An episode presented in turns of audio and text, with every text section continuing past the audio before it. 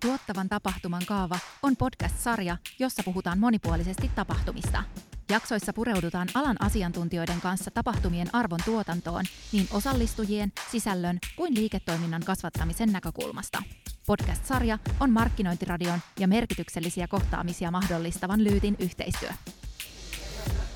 Kolmannessa jaksossa tartutaan tapahtumien rooliin osana myyntiä.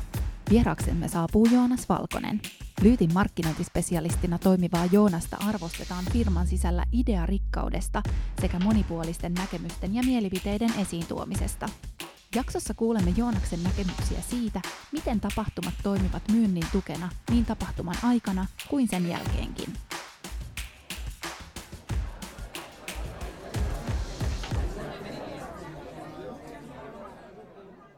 Joonas, miksi sun mielestä tapahtumia kannattaa ylipäätään järjestää?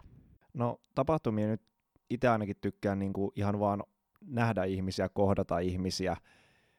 verkostoituu, inspiroituu, tällaiset niin kuin ehkä vähän yleisemmät ja vaikeammin mitattavat asiat, mutta sitten totta kai niin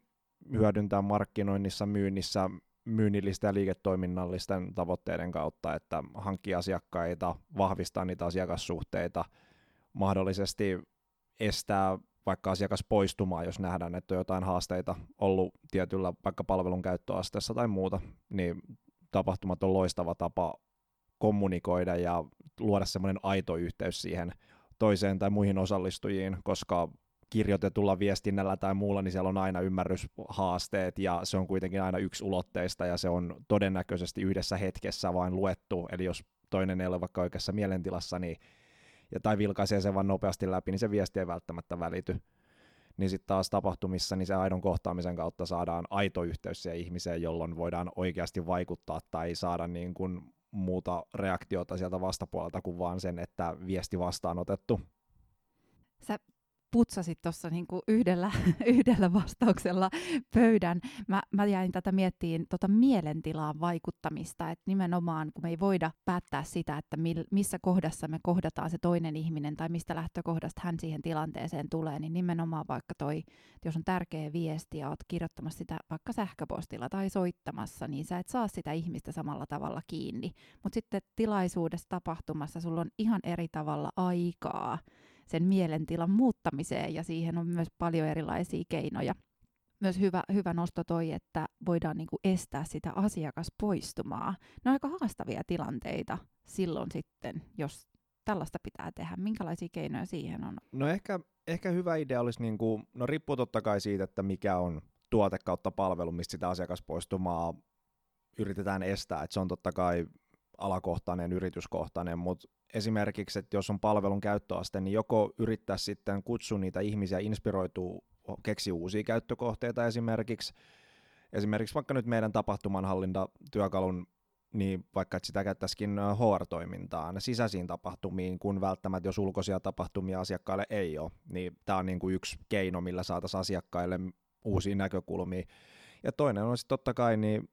mahdollisesti sekoittaa sinne niitä niin sanottuja hyviä asiakkaita, jotka vaikka käyttää todella paljon, että saataisiin niitä positiivisia käyttökokemuksia, saataisiin vaikutettua siihen, että tämä oikeasti toimii, tämä on hyödyllistä ja nämä käyttää tätä, niin miksei me käytettäisi tätä. Eli aika paljon se menee sitten sen niin kuin innostavuuden, inspiroinnin ja niin kuin hyvien ja parhaiden käytäntöjen jakamiseen, jotta sä saat sen to- toisen ymmärtämään, että tarviiko se tätä. Totta kai, jos se aito tarve ei ole siellä, niin sit se asiakaspoistuma tulee, ja se on ihan luonnollinen osa sitä, mutta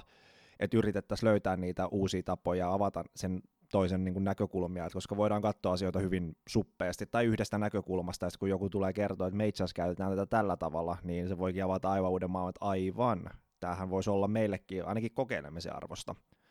Niin ne on aika semmoisia konkreettisia suhteellisen helposti tehtäviä asioita, että koska yleensä se yritys tai tapahtuman järjestäjä tuntee, tietää oman tuotteensa ja ne käyttökeissit ja tuntee asiakkaitaan, niin sen niin kuin kerääminen, sitä ei tarvitse keksiä tavallaan tyhjästä ja olla, olla keksimättä, että tämä voisi teoriassa toimia, vaan voidaan oikeasti hakea ne sieltä käytännöstä, että näin tämä toimii aidossa elämässä varmaan ihan mihinkä tahansa tuotteeseen tai palveluun, niin aina löytyy myös niitä tyytyväisiä asiakkaita tai, tai silloin sitä, jos, jos näin ei ole, niin sitä firmaakaan ei luultavasti kovin pitkään ole. Et aina löytyy myös niitä suosittelijoita, niin niitä kannattaa kyllä ihan varmasti hyödyntää.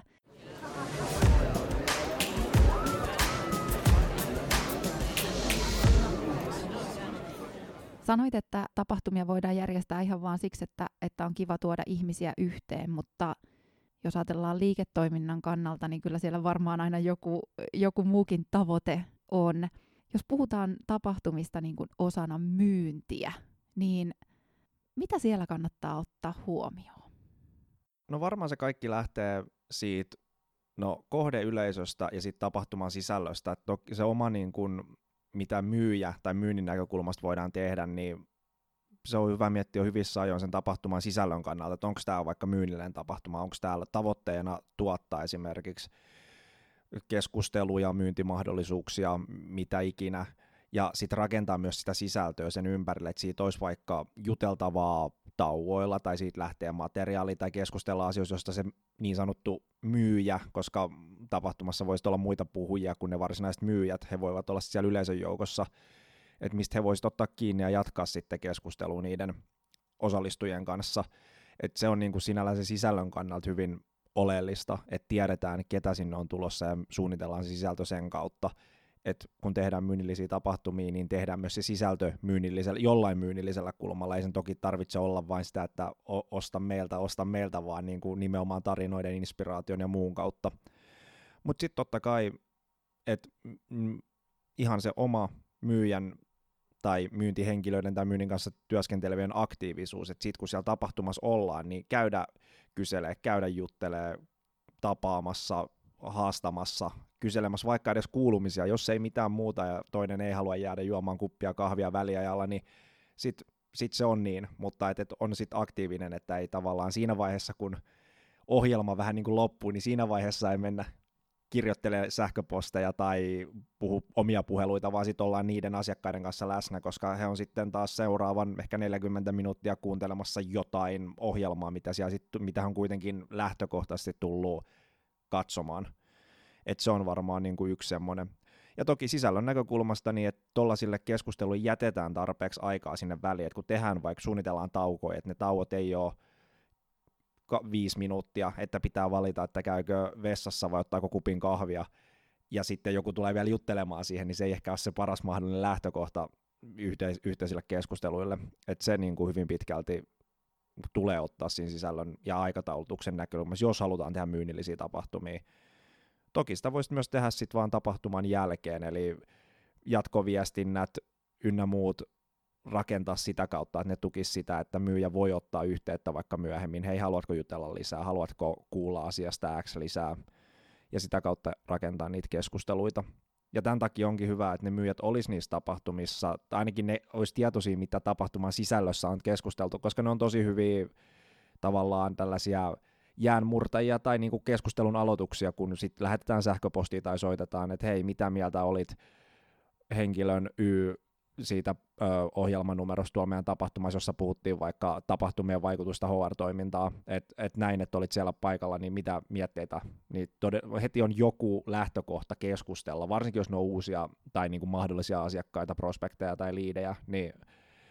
luo vähän erilaisen lähtökohdan sille, kun vain soittelisi, että moi, olisiko kiinnostusta tavata ja jatkaa juttelua, niin on heti joku yhteinen, yhteinen kokemus tai yhteinen asia, mistä lähteä puhumaan. Kyllä.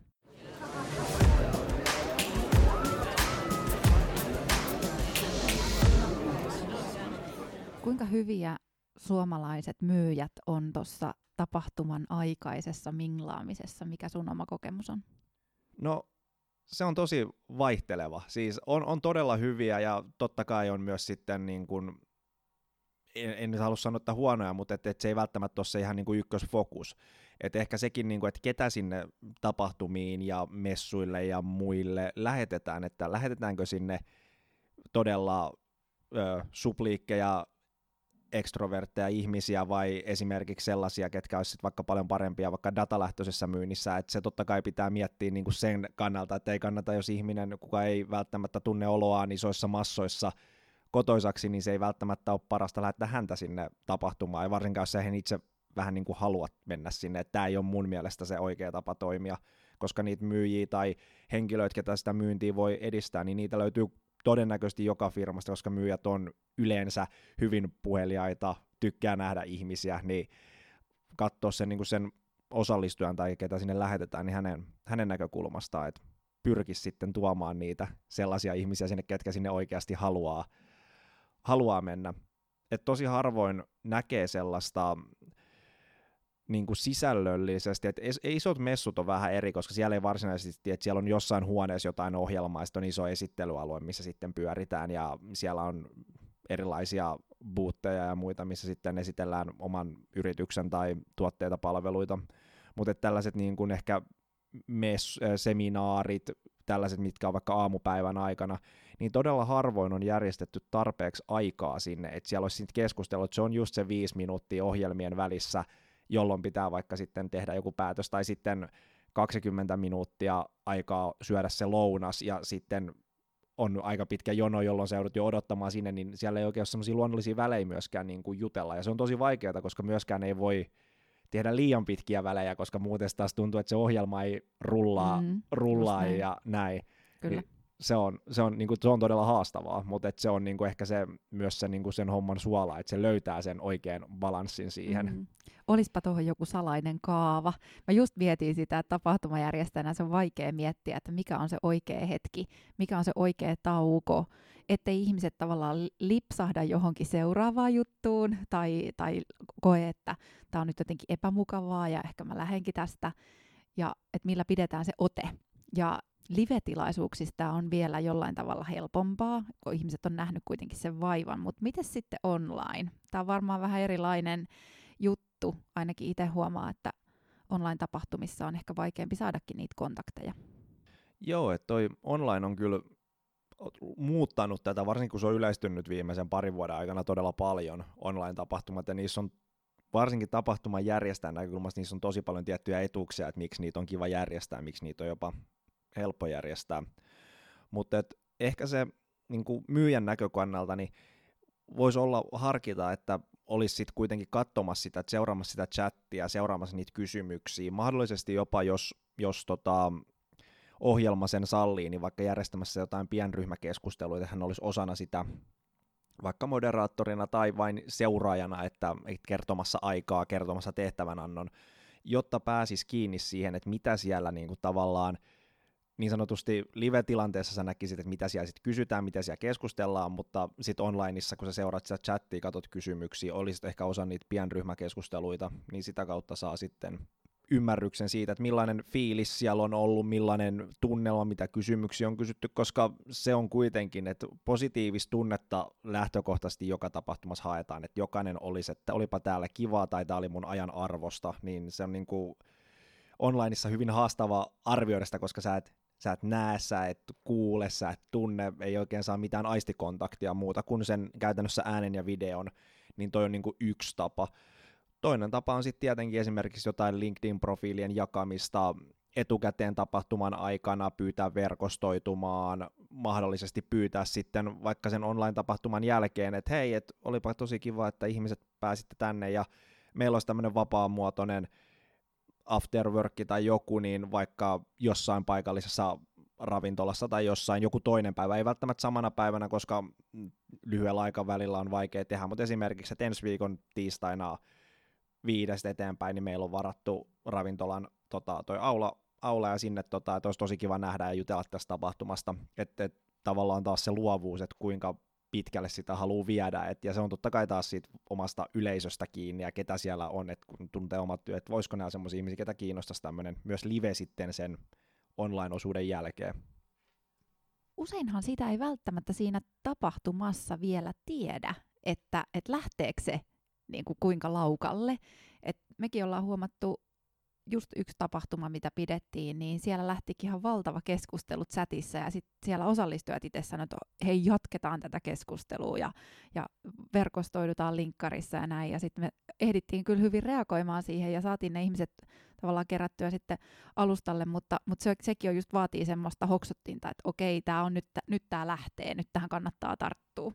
Joo, että se ei ihan pelkästään riitä, että katsotaan sitten tapahtuman jälkeen, ketä oli paikalla, ketä kutsuttiin, mitkä on no-show-prosentit ja tällaiset, vaan että just, että kun katsoo sitä ja on osana sitä tapahtumaa, niin esimerkiksi meidän lyytinmyyjät, niin suurin osa heistä on, jos he vaan heidän aikataulunsa sopii, on esimerkiksi meidän online-tapahtumissa just sitä varten, että haluaa tietää, että ensinnäkin, että mitä siellä tapahtumassa puhutaan, mutta myös nähdä niiden mahdollisten asiakkaiden ja prospektien reaktiot, että mi- mistä rupesi keskustelemaan. Okei, tuolla olisi to- toi aihe on muuten noussut nyt monta kertaa, että tota voisi kokeilla vaikka, että kiinnostaisiko se sitten näitä jatkokeskusteluiden osalta tai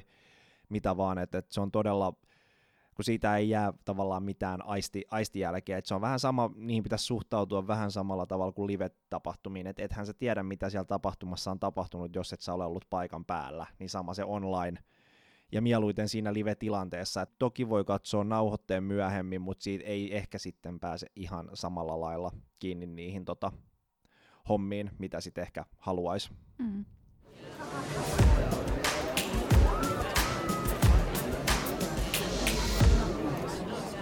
Mitä kaikkea muuta voisi sitten myyjänä tapahtuman jälkeen? Mihin voi tarttua? No toki se sisältö, sisältö on niin kuin helpohko, koska se on ollut sama kaikille, mutta tarttuu niihin tavallaan aiheisiin, mitä siellä on keskusteltu, tarttuu, että mitä tämä voisi tarkoittaa tälle yritykselle, ja esimerkiksi jakaa, jos itse on kuullut vaikka keskusteluissa tai keskustelut muiden kanssa vaikka näistä parhaista käytännöistä, että koska ne ei välttämättä tule siinä tapahtuman aikana, niin esimerkiksi sitten, että hei itse asiassa juttelin vaikka postin edustajan kanssa, hei itse asiassa käyttää tätä palvelua tällä tavalla, joten ja jakaa sit sitä, että tämä voisi itse asiassa olla teillekin tosi hyvä. Eli myös ottaa ne keskustelut, mitä itse käyt siellä tapahtumissa ja käyttää niitä tällaisina insightteina tai niin kuin tällaisina tiedon rikastamiseen tarkoitettuina tiedonjyväisinä asiakkaille, niin se auttaa todella paljon sitä keskustelun eteenpäin viemistä. Ja sitten totta kai niin seuraava askel siitä tapahtumasta, eli että myynti olisi mukana jollain tavalla siinä sisällön suunnittelussa, että mistä puhuttiin siellä, okei, eli mikä on sitten tavallaan se seuraava askel, että halutaanko esitellä jotain uutta ominaisuutta, halutaanko keskustella jostain palvelupaketeista vai mikä se on se seuraava askel, eli sitten se tavallaan, että se jatkuisi luontaisesti, jos on jotain materiaaleja mainittu, videoita, muita tapahtumia, niin hei, meillä on itse asiassa tästäkin tulossa tapahtuma, tai meillä olisi tämmöinen opas, tai meillä olisi tämmöinen video, että mikä voisi kiinnostaa sua, eli tavallaan syöttää niitä, niitä tota tietoja sinne toiselle päälle sinne asiakasrajapintaan, mitä niin kuin itse saat sieltä tapahtumasta. Ja toki mitä tietoja kysyt etukäteen, eli just, että mikä vaikka, mistä haluaisit kuulla tässä tapahtumassa tai tällaisia, että siinä ennakkokyselyssäkin voidaan jo kerätä tietoa sinne jälkimarkkinointia ja näihin myyntitilanteisiin jälkikäteen, että tiedetään, että mitä olet odottanut täältä, täyttyykö ne odotukset. Joo, ja just se, että miten sen sitten hyödyntää, että mitä siellä tapahtumassa olet kuullut ja, ja miten ne asiakkaat on siihen reagoinut. Mä tiedän, että Lyytillä pystyy mittaamaan sitä, että onko asiakas kokenut sen tilaisuuden aikansa arvoiseksi, niin toi on myös yksi varmaan, mihin on helppo tarttua, että mistä voi oikeasti kysyä ihan konkreettisesti myös palautetta jälkikäteen keskusteluissa. Joo, että se tavallaan meidän lähtökohta kaikille tapahtumille on sen, että sen pitäisi olla sen osallistujan ajan arvosta, koska se on kuitenkin käytännössä arvokkain asia, mitä ihminen voi toiselle yritykselle tai ihmiselle tai tapahtumalle antaa, niin me halutaan, että jokainen tapahtuma olisi aja, ajan arvosta, että sitä varten meillä on tämä EVS tai osallistujatyytyväisyyden niin kysely, kysely, mikä lähtee joka tapahtuman jälkeen, että vaikka ne lähteekin anonyymisti ja me ei tiedetä, että kuka on vastannut, että oli ja kuka on vastannut, että ei, mutta me nähdään sieltä ne kommentit, me nähdään sieltä se palaute, niin sitten voi jatkaa sitä keskustelua, että, että okei, että täällä oli suurin osa oli sitä mieltä, että onko niin kuin millä kannalla. Mehän nyt edes tiedetään, että, että oliko hän sitten arvosanalla 2, 3, 4 vai 5, mutta että saataisiin sitä, että oli vaikka suurimmalla se oli ajan arvosta, oletko samaa mieltä? Mm. Tällaisia juttuja nostettiin ja sitten niistäkin saattaa löytyä niitä keskustelun avauksia, että jos jotain on todella paljon kehuttu jotain puheenvuoroa, niin sitten taas avata sitä, että sit se oli todella kiitelty, että mitäs mieltä itse olit. Kyllä.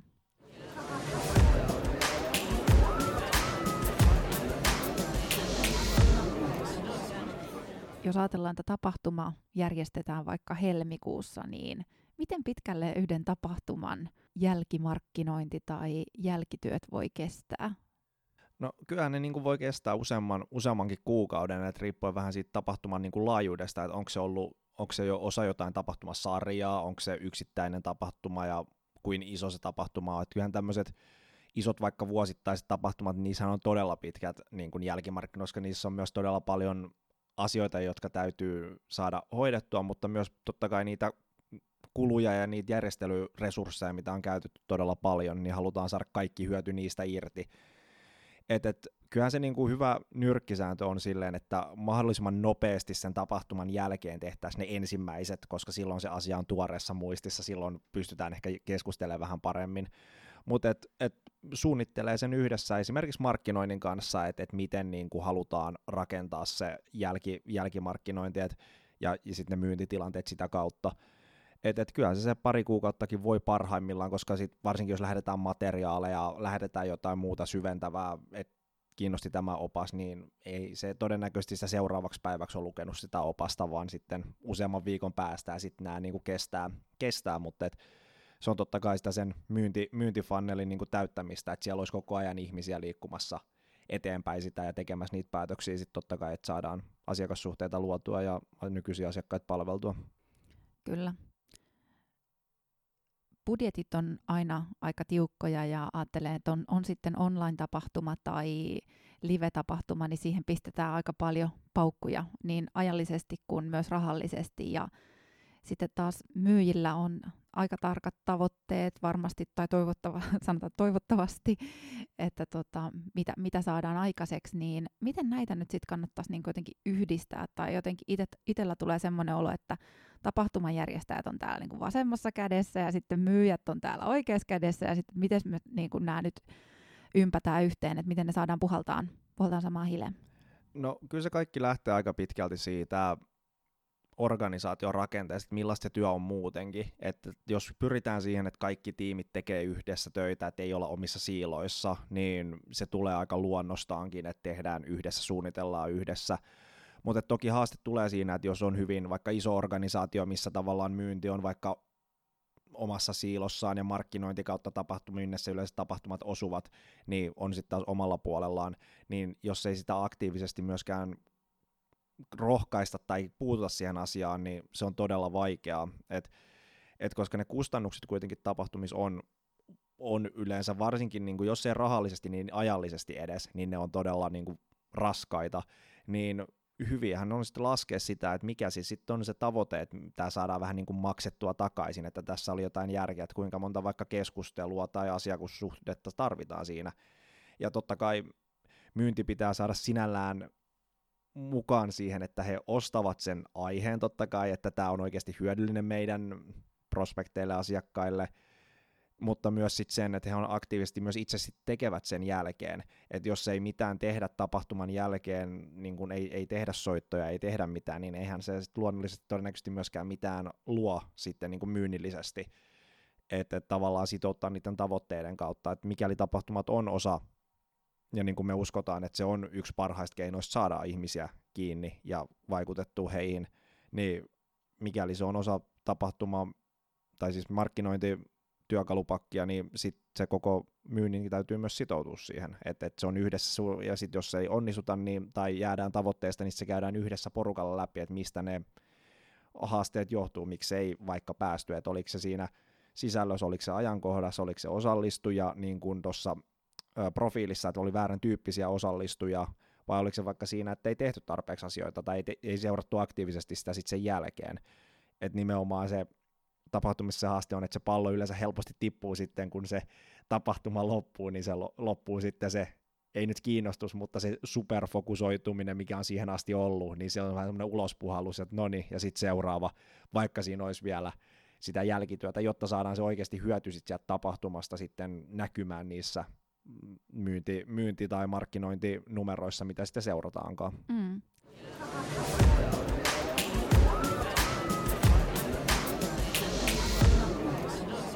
Mulla ei ole itsellä Salesforcea käytössä, mutta tiedän, että, että esimerkiksi tohon, niin te olette nyt Lyytissä kehittänyt jonkun integraation. Miten tämä nyt helpottaa sitten myynnin osalta? Joo, että Lyyti on, on integroitavissa Salesforceen ja se tota, helpointa se on niin selittää sillä tavalla, että sen sijaan, että myyjien tarvisi vaikka osata seurata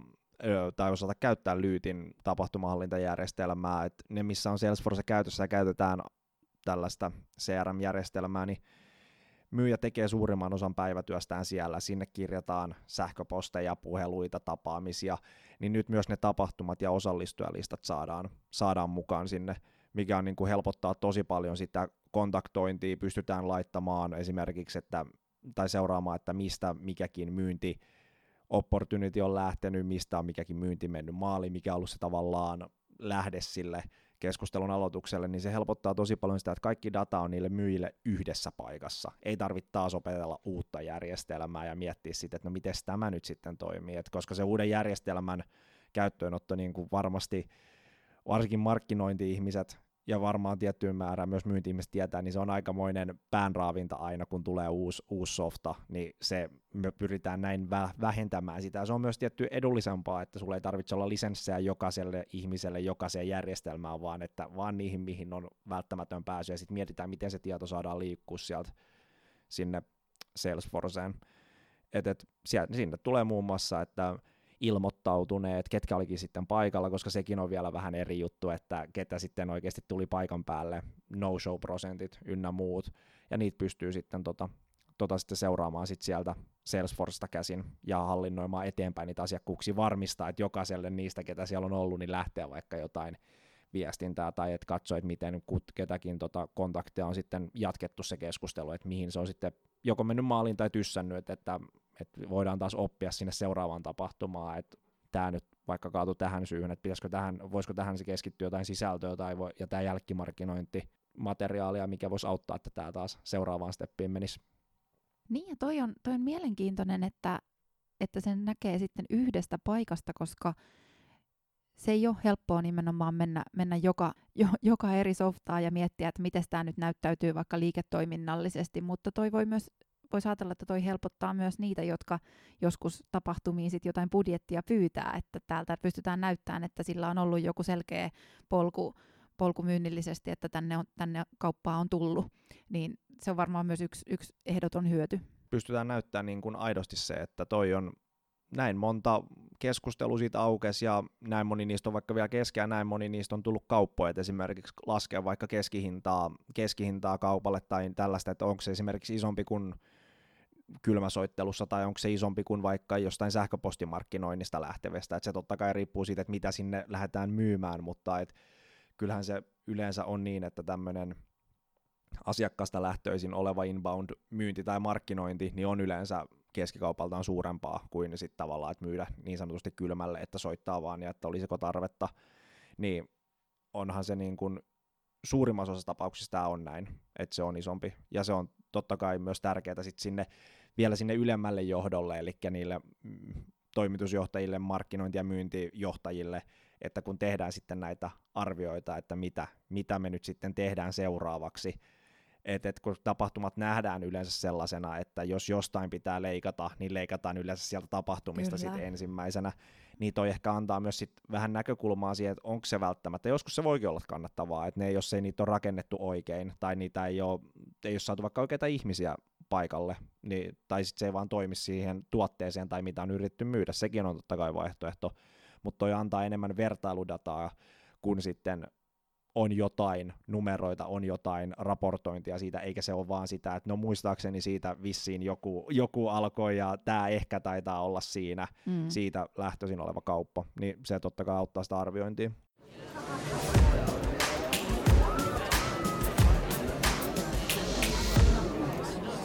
Onko sulla Joonas vielä jotain mielen päällä tapahtumiin ja myyntiin, niiden yhteistyöhön liittyen, mitä sä haluat ehdottomasti saada pois sun sydämeltä? No kyllä mä varmaan sellaista, niin kuin, että, että nyt varsinkin kun